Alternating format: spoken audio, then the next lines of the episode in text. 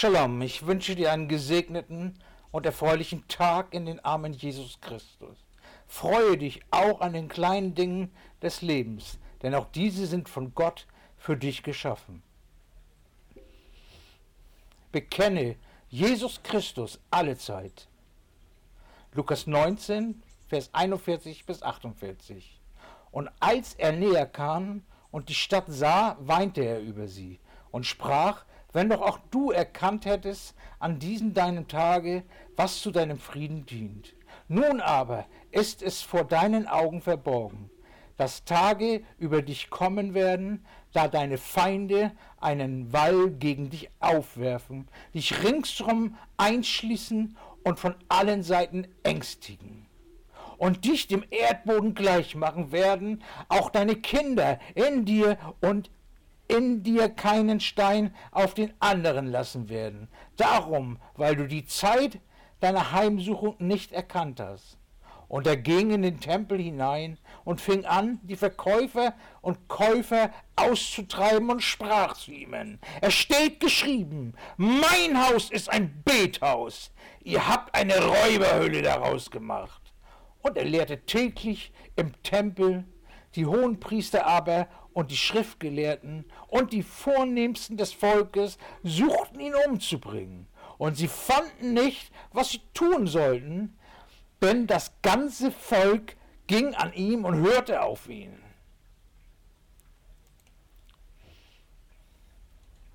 Dieser Abschnitt behandelt drei voneinander unabhängige Vorgänge. Da ist zunächst die Klage Jesus über Jerusalem. Wenn man vom Ölberg herunterkommt, hat man einen großartigen Ausblick auf Jerusalem. Die ganze Stadt liegt ausgebreitet vor ein. Als Jesus die Straßenbiegung erreichte, von der aus sich ihm dieser Anblick bot, hielt er an und weinte. Jesus wusste, was der Stadt bevorstand. Die Juden waren gerade dabei, sich auf ein politisches Abenteuer und allerlei Rängespiel einzulassen. Es endete mit der Zerstörung Jerusalems im Jahr 70 nach Christus.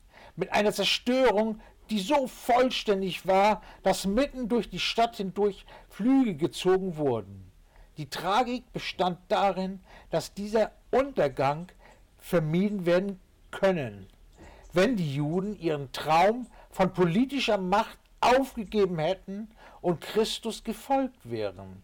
Die Tränen, die Jesus vergoss, waren Tränen Gottes über die sinnlosen Qualen und Leiden, die die Menschen durch ihre törichte Auflehnung gegen seinen Willen selbst heraufbeschwören.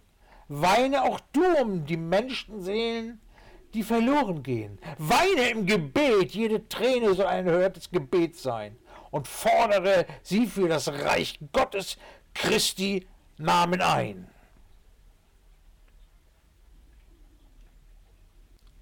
Die zweite Begebenheit, von der wir hören, ist die Reinigung des Tempels. Lukas berichtet sehr summarisch darüber, Matthäus ist etwas ausführlicher. Warum ging Jesus der selbst die Liebe verkörperte, so gewaltsam gegen die Geldwechsler und Händler vor. Die Tiere im Hof des Tempels verkaufen? Wir wollen uns zunächst einmal die Geldwechsler ansehen. Jeder männliche Jude wusste, eine jährliche Tempelsteuer in Höhe von einem halben Schekel bezahlen. Das entsprach etwa einen Euro, wobei wir allerdings berücksichtigen müssen, dass dieser Beitrag dem Lohn entsprach, den ein Arbeiter für zwei Tage Arbeit erhielt. Einen Monat vor dem Passafest wurden überall in den Dörfern und Städten Buden aufgeschlagen, in denen die Steuern entrichtet werden konnten. Der weitaus größere Teil wurde jedoch von den Pilgern, die zum Passafest nach Jerusalem kamen, an Ort und Stelle selbst entrichtet. In Palästina waren zu jener Zeit alle möglichen Währungen im Umlauf, die normalerweise im Wert nicht hintereinander zurückstanden. Einerlei, ob es sich um griechisches, römisches, syrisches oder ägyptisches Geld handelte. In diesem besonderen Fall verhielt es sich damit anders. Die Tempelsteuer musste entweder in halben Schekeln des Heiligtums oder in normalen galileischen Schekeln entrichtet werden. Aus diesem Grund kamen als die Geldwechsler in den Tempel. Für das Umwechseln in den genauen Wert berechneten sie einmal, was etwa 50 Cent entsprach. Wurde eine größere Münze angeboten, wurde einmal für den gewünschten halben Schekel und einmal für das herausgegebene Wechselgeld berechnet. Man hat errechnet, dass der Gewinn dieser Wechsler jährlich etwa 45.000 bis 50.000 Euro betrügt. Es handelt sich also um vorsätzliche Geldschneiderei und um regelrechten Betrug der armen Leute, die sich so etwas am wenigsten leisten konnten. Als nächstes wollen wir uns einmal die Händler ansehen, die Tiere verkauften. Fast jeder Besuch im Tempel war mit einem Opfer verbunden.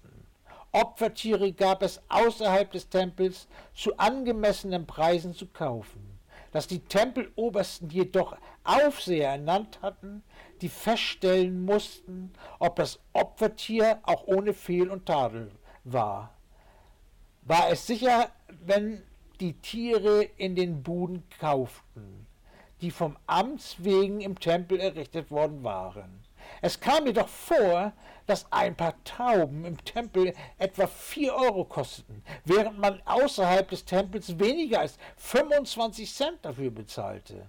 Wiederum hatte man es dabei bewusst auf die armen Pilger abgesehen, damit nicht genug die Tempelgeschäfte waren, auch noch unter Bezeichnung Buden des Hannas bekannt und befanden sich im Besitz der Familie Hohenpriesters. Aus diesem Grunde wurde Jesus zuerst vor Hannas gebracht, als man ihn gefangen nahm. Voll hämischer Schadenfreude triumphierte Hannas über Jesus, der seiner niederträchtigen Monopolstellung einen solchen Schlag versetzt hatte. Jesus reinigte den Tempel mit solcher Heftigkeit, weil der Tempelhandel dazu missbraucht wurde, hilflose Männer und Frauen auszubeuten. Es geschah nicht bloß, weil das Kaufen des Ver und Verkaufen sich nicht mit der Würde und dem Ernst des Gottesdienstes vereinbaren ließ, sondern weil der Kultus im Gotteshaus dazu missbraucht wurde, hilflose Männer und Frauen auszubeuten, die gekommen waren, um Gott zu dienen. Das Verlangen nach sozialer Gerechtigkeit brannte im Herzen Jesus und veranlasste ihn zu diesem ungewöhnlichen Schritt. Es spricht fast eine fast unglaubliche Kühnheit daraus, dass Jesus die Menschen im Hof des Tempels unterweist, obwohl bereits eine Kopfprämie auf ihn ausgesetzt war. Das war zweifellos eine Herausforderung. Im Augenblick konnten ihn die Obersten zwar noch nicht gefangen nehmen, weil die Menschen jeden seiner Worte andächtig lauschten, doch jedes Mal, wenn er zu sprechen anfing, wusste er genau, dass es nur eine Frage der Zeit war, wann das Ende kam. Du sollst in deinem christlichen Glaubensmut mit deinem Herrn wetteifern.